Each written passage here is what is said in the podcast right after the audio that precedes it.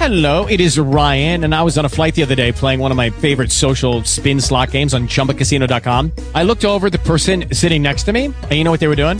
They were also playing Chumba Casino. Coincidence? I think not. Everybody's loving having fun with it. Chumba Casino is home to hundreds of casino-style games that you can play for free anytime, anywhere, even at 30,000 feet. So sign up now at ChumbaCasino.com to claim your free welcome bonus. That's ChumbaCasino.com and live the Chumba life. No purchase necessary. VGW Group. Void were prohibited by law. See terms and conditions. 18 plus. With the Lucky Land slots, you can get lucky just about anywhere.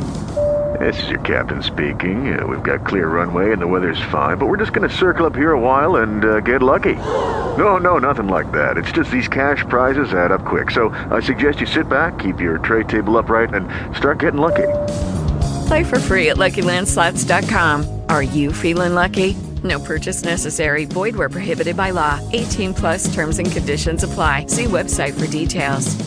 tea basket was repacked ready to be taken back to the house and colin was lying against his cushions with his heavy locks pushed back from his forehead and his face looking quite a natural colour I don't want this afternoon to go, he said but I shall come back to-morrow, and the day after, and the day after, and the day after.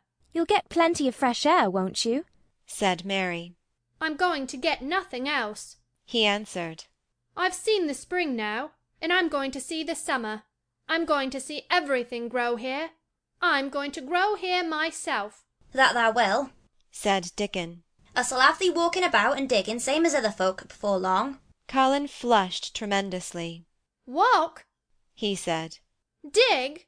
Shall I? dickon's glance at him was delicately cautious neither he nor mary had ever asked if anything was the matter with his legs For sure thou will. he said stoutly Thou's got legs of thy own, same as other folks. Mary was rather frightened until she heard colin's answer Nothing really ails them, he said but they are so thin and weak. They shake so that I'm afraid to try to stand on them. both mary and dickon drew a relieved breath When thou stops being afraid, thou'll stand on them. dickon said with renewed cheer And thou'll stop being afraid in a bit. I shall. said colin and he lay still as if he were wondering about things they were really very quiet for a little while. The sun was dropping lower. It was that hour when everything stills itself and they really had a busy and exciting afternoon. Colin looked as if he were resting luxuriously. Even the creatures had ceased moving about and had drawn together and were resting near them. Soot had perched on a low branch and drawn up one leg and dropped the grey film drowsily over his eyes mary privately thought he looked as if he might snore in a minute in the midst of all this stillness it was rather startling when colin half lifted his head and exclaimed in a loud suddenly alarmed whisper Who is that man? dickon and mary scrambled to their feet Man! Man. they both cried in low quick voices colin pointed to the wall Look! he whispered excitedly Just look! mary and dickon wheeled about and looked there was ben weatherstaff's indignant face glaring at them over the wall from the top of a ladder. He actually shook his fist at mary. If I wasn't a bachelor, and I was a wench of mine, he cried. I'd give thee a hiding. he mounted another step threateningly as if it were his energetic intention to jump down and deal with her. But as she came toward him he evidently thought better of it and stood on the top step of his ladder shaking his fist down at her I never thought much of thee. he harangued I couldn't abide thee the first time I set eyes on thee, a scrawny, buttermilk faced young besom, allus asking questions and poking thy nose when it wasna wanted. I never knowed how thou got so thick wi' me. If it hadn't been for the robin, drat him. Ben Weatherstaff?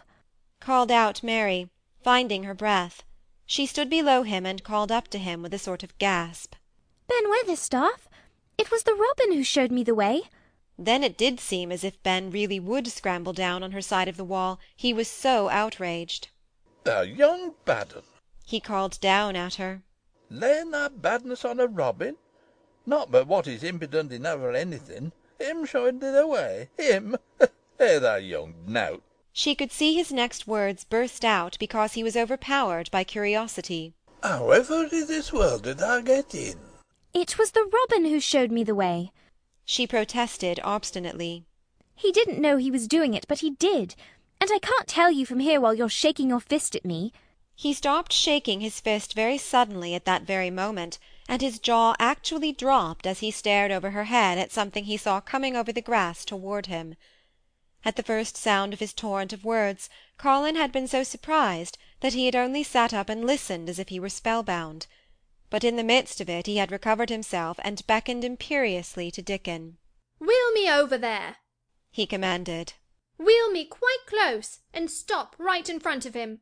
And this, if you please, this is what Ben Weatherstaff beheld, and which made his jaw drop a wheeled chair with luxurious cushions and robes, which came toward him looking rather like some sort of state coach, because a young rajah leaned back in it with royal command in his great black-rimmed eyes, and a thin white hand extended haughtily toward him. And it stopped right under Ben Weatherstaff's nose. It was really no wonder his mouth dropped open. Do you know who I am? demanded the rajah. How Ben Weatherstaff stared! His red old eyes fixed themselves on what was before him as if he were seeing a ghost. He gazed and gazed, and gulped a lump down his throat, and did not say a word. Do you know who I am? demanded Colin, still more imperiously. Answer! Ben Weatherstaff put his gnarled hand up and passed it over his eyes and over his forehead, and then he did answer in a queer shaky voice. "Who thou art?" he said. "Ay, that I do, with thy mother's eyes staring at me out of thy face. Lord knows how thou come here, but thou art the poor cripple." Colin forgot that he ever had a back. His face flushed scarlet, and he sat bolt upright. I'm not a cripple he cried out furiously. I'm not. He's not, cried Mary, almost shouting up the wall in her fierce indignation. He's not got a lump as big as a pin. I looked and there was none there, not one. Ben Weatherstaff passed his hand over his forehead again, and gazed as if he could never gaze enough. His hand shook, and his mouth shook, and his voice shook. He was an ignorant old man and a tactless old man, and he could only remember the things he had heard. Thou, thou hasn't got a crooked back? he said hoarsely. No! shouted Colin. Thou, thou hasn't got crooked legs? quavered Ben more hoarsely yet. It was too much. The strength which Colin usually threw into his tantrums rushed through him now in a new way. Never yet had he been accused of crooked legs, even in whispers and the perfectly simple belief in their existence which was revealed by Ben Weatherstaff's voice was more than Rajah flesh and blood could endure. His anger and insulted pride made him forget everything but this one moment, and filled him with a power he had never known before, an almost unnatural strength. Come here! he shouted to Dickon, and he actually began to tear off the coverings from his lower limbs and disentangle himself. Come here! Come here! This minute!" Dickon was by his side in a minute. Mary caught her breath in a short gasp, and felt herself turn pale. "He can do it! He can do it! He can do it! He can!"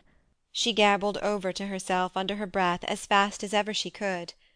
There was a brief fierce scramble, the rugs were tossed on the ground, Dickon held Colin's arm, the thin legs were out, the thin feet were on the grass. Colin was standing upright upright, as straight as an arrow, and looking strangely tall, his head thrown back and his strange eyes flashing lightning. "Look at me!" he flung up at Ben Weatherstaff. "Just look at me, you! Just look at me!" "He's as straight as I am," cried Dickon. "He is as straight as any other lad of Yorkshire."